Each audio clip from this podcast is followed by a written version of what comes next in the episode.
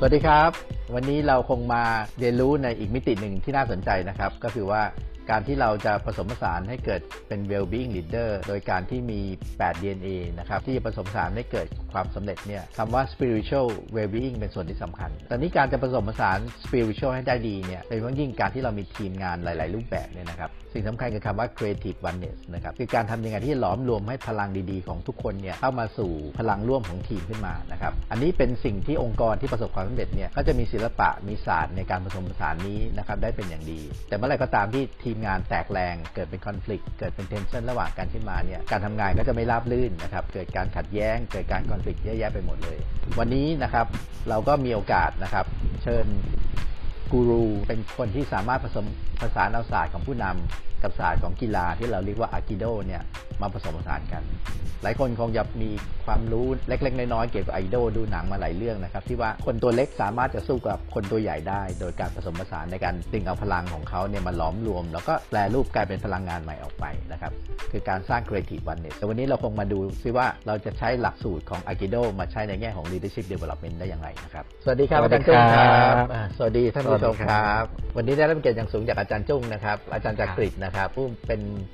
อากิโดสายดำนะครับอาจารย์จุ้งกับผมเนี่ยมีโอกาสไปช่วยเหลือผู้บริหารระดับสูงขององค์กรหลายๆองค์กรนะครับอาจารย์จุ้งเนี่ยใช้ศาสตร์ของอากิโดนะครับเข้ามาช่วยผู้บริหารให้มองมิติที่กว้างขึ้นกว่าเดิมว่าเอ้จริง ๆ เราสามารถจะไหลรวมพลังงานของคนที่มีความต่างร่วมกันเนี่ยให้ออกแปรรูปมาเป็นพลังงานที่ยิ่งใหญ่ร่วมกันนะครับเดี๋ยววันนี้อาจารย์จุ้งคงจะมาแชร์เรื่องราวดีๆ ตรงเนี้ย ให้กับพวกเราฟังนะครับ ผมชื่อจักริดเจริญถาวรพาณิชย์ครับ ปัจจุบันเป็นนักไอคิโดสายดำสามดั้ง ก็เริ่มเรียนไอคิโด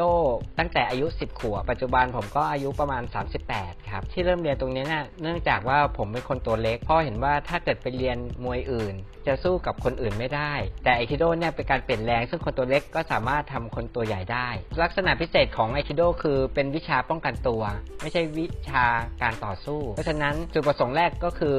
เราไม่เน้นทำร้ายคนอื่น ถ้ามีคนทำร้ายเราไอคิโดคือใช้หลักความเมตตาครับ ก็คือเปลี่ยนทิศทางแรง ซึ่งแรงในที่นี้เป็นแรงกาย เปลี่ยนทิศทางแรง แล้วเอาแรงกลับไป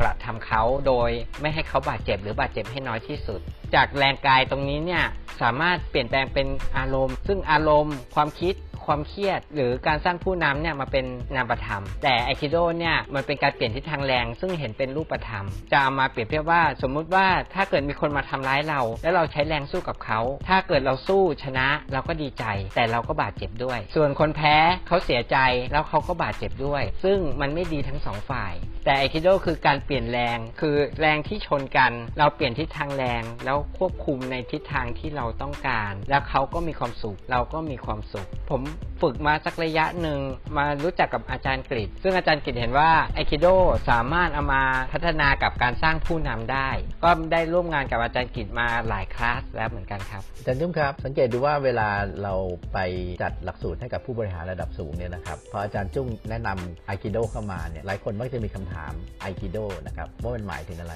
ดูเหมือนว่ามันเป็นศาสตร์ชั้นสูงอันหนึ่งที่ไม่เหมือนกับศาสตร์กีฬาชนิดอื่นกีฬาชนิดอื่นบางทีใช้แรงต่อสู้กันใช่ไหมครับครับแต่ว่าในศาสตร์ของอากิดูนดูเหมือนว่าเราสามารถจะใช้แรงประสานแรงแล้วก็หมุนแรงเนี่ยให้กลายเป็นการรวมพลังกัน โดยไม่บาดเจ็บหรือถ้าเกิดเข้ามาในศาสตร์ของผู้บริหารในแง่ของ leadership เนี่ยแทนที่จะเป็น win loss ก็กลายเป็น win win ได้นะครับครับอาจารย์ยุ่งช่วยเสริมเพิ่มเติมนิดหนึ่งได้ไหมครับว่าที่มาที่ไปของอากิโดเนี่ยมันมาอย่างไงคือไอคิโดเนี่ยปรมาจารย์ของไอคิโดเนี่ยครับเรียนมวยอื่นมาก่อน แล้วก็บวกกับว่าอาจารย์ท่านนี้เขาสนใจเกี่ยวกับศาสนา เพราะฉะนั้นเขาเลยสร้างไอคิโดขึ้นมาเพื่อเป็นศิลปะการป้องกันตัว ไม่ใช่ศิลปะการต่อสู้ไอคิโดคนทั่วไปจะไม่ค่อยได้ยิน เพราะว่ามันไม่ใช่กีฬา แต่ว่าอาจารย์ท่านนี้คือเขาต้องการที่จะเอาไอคิโดมีคนมาทำร้ายเราแล้ว สามารถที่จะเปลี่ยนการกระทำเขาด้วยความเมตตา แล้วก็ไม่ไปทำร้ายเขาตอบ แต่สามารถควบคุมเขาได้คำว่าไอเนี่ยก็คือความรัก หรือการรวม การรวมเป็นหนึ่งอันหนึ่งอันเดียวกัน ส่วนคำว่าคิเนี่ยก็คือวิญญาณหรือ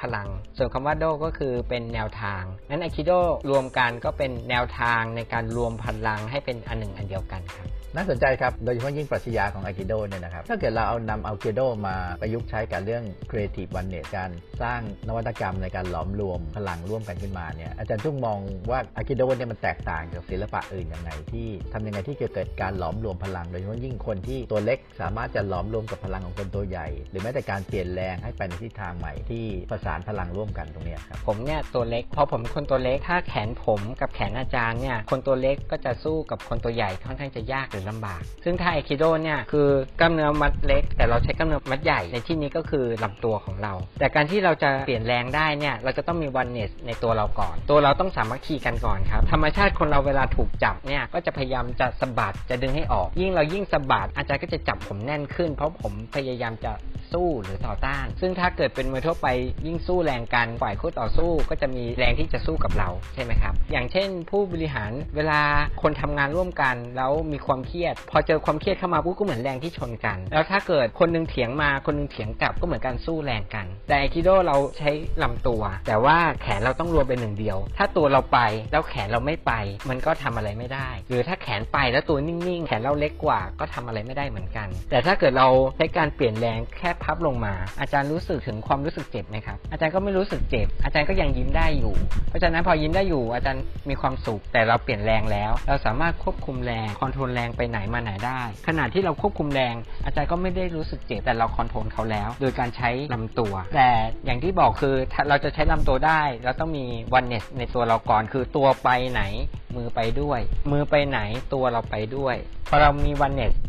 ในตัวเราแล้ว เราถึงจะ oneness ในทีมได้ เพราะฉะนั้นคนที่จะเป็นผู้บริหารหรือผู้นำจะต้องมีความนิ่งในตัวเอง รู้ว่าจะทำอะไรมีเมตตา มีธรรมาภิบาล เสร็จแล้วเราถึงจะควบคุม control ลูกน้อง โดยไม่ได้ใช้แค่พระเดชอย่างเดียว ใช้ทั้งพระเดชและพังพักคุณด้วย แล้วก็หมุนไปแล้วก็มีความสุขและ happy ไปด้วยกันครับโอ้โหเยี่ยมยอดเลยนะครับ ครับเมื่อกี้อาจารย์ยุ่งสาธิตให้ดูนะครับในการหมุนแรงเปลี่ยนแรงการเป็นวันเนสกับตัวเอง แล้วก็การที่จะหมุนพลังให้กลายเป็นวันเนสกับทีมนะครับครับผมว่ากระบวนการเนี้ยอาจจะต้องการให้อาจารย์จุ้งมาช่วยโค้ชนะครับเนี่ยเพราะว่าสังเกตดูว่าตอนแรก ๆทำเนี่ยมันคงจะต้องติดขัด เพราะมันจะโฟล์ไม่ได้ดีเนี่ยสังเกตดูว่าที่เราทำกับองค์กรต่างๆ หลายๆองค์กรที่ผ่านมาโดยเฉพาะยิ่งองค์กรชั้นนำเนี่ยถ้าเกิดเราสามารถจะสร้างปรัชญาตรงนี้ให้เข้าไปอยู่ใน subconscious หรือว่าเป็นกระบวนการในการที่เขาจะใช้ในการดูแลตัวเองด้วย ในการเป็นหนึ่งเดียวกับตัวเอง หรือการประสานพลังกับทีมงานตรงนี้อาจารย์ยุ่งคิดว่า 90 วันพอไหมครับ ที่จะช่วยปลูกต้นกล้าของความแข็งแรงในการเป็นหนึ่งเดียวกับตัวเอง แล้วก็เป็นหนึ่งเดียวกับทีมตรงนี้ครับก็ในช่วงเริ่มต้น 90 วันเนี่ยผมว่าก็เป็นเวลาที่พอเหมาะครับเพราะว่าโดยธรรมชาติคนเรามันจะมีสัญชาตญาณเดิมครับอย่างเช่น คนจะทำร้ายปุ๊บเราก็จะแขนมาปกป้อง หรือมีคนมาตีเราเราก็จะโต้กลับโดยทันทีแต่อย่างไอคิโดคือเราจะเรียนรู้ตัวเองก่อนคือ ให้มีความเมตตา แล้วก็มีสติที่จะคอนโทรลหรือทำอย่างไรกับเขาโดยที่เขามีความสุขด้วย แล้วถ้าพอเขาได้ละละลายพฤติกรรมเดิม แล้วเขาฝึกฝนต่อเรื่อยๆเขาก็สามารถจะคุมตัวเองต่อไปโดยที่มีความสุข แล้วก็สามารถที่จะส่งต่อความสุขนี้ให้กับคนคนอื่นต่อได้ครับก็สุดท้ายนี้คือไอคิโดครับนอกจากว่าจะเป็นการ physical strength ความแข็งแรงทางด้านร่างกายแล้ว จะได้เรื่อง spiritual strength คือทางด้านจิตวิญญาณ เพราะว่ามีคนกล่าวว่าการที่เราต่อสู้กับคนอื่นเนี่ยคิดที่จะสู้กับคนอื่น คือเราแพ้แล้ว แต่ถ้าเกิดเราชนะใจตัวเอง มีคนทำร้ายเรา แล้วเราใช้ความเมตตาและไม่ทำร้ายเขาตอบ อันนี้คือการชนะที่แท้จริงครับ วันนี้ดีใจมากเลยนะครับ ที่ได้มีโอกาสมาแลกเปลี่ยนกับอาจารย์จุ้งเพราะว่าอาจารย์จุ้งเป็นปรมาจารย์ด้านนี้จริง ๆ เพราะว่าสิ่งที่ผมคิดว่าศิลปะของอากิโดเนี่ยจะมาช่วยผู้บริหารเนี่ยโดยเฉพาะยิ่งการเป็น creative oneness เนี่ยก็คือการเป็นหนึ่งเดียวกับตัวเองนะครับทั้งร่างกายและก็จิตใจเมื่อไหร่ก็ตามที่เรานิ่งกับตัวเองเนี่ยผมมีความเชื่อว่าเราจะเตรียมความพร้อมที่จะล้อมรวมกับคนอื่นได้ง่าย แต่ถ้าจิตใจยังยังคุณมัวไม่เป็นส่วนเดียวกันกับตัวเองเนี่ยการที่จะไปผสมผสานคนอื่นจะยากโดยเฉพาะยิ่งผู้บริหารสมัยใหม่เนี่ยการ engage hard กับคนอื่นเนี่ยอาจจะต้องการความนิ่งที่อยู่ภายใน ผมมีความเชื่อว่าถ้าพวกเราเนี่ยผ่านกระบวนการที่อาจารย์จุ้งสามารถที่จะโคชชิ่งสร้างความนิ่งทั้งร่างกายและจิตใจใน90 วันเนี่ยผมมีความเชื่อว่าการหลอมรวมทั้งหัวใจและร่างกายของทีมงานเนี่ยจะกลายเป็นหนึ่งเดียวแน่นอนเลยครับ วันนี้ก็ต้องขอบคุณอาจารย์จุ้งมากเลยนะครับที่ให้เวลามาคุยกับพวกเราวันนี้นะครับขอบพระคุณมากเลยครับ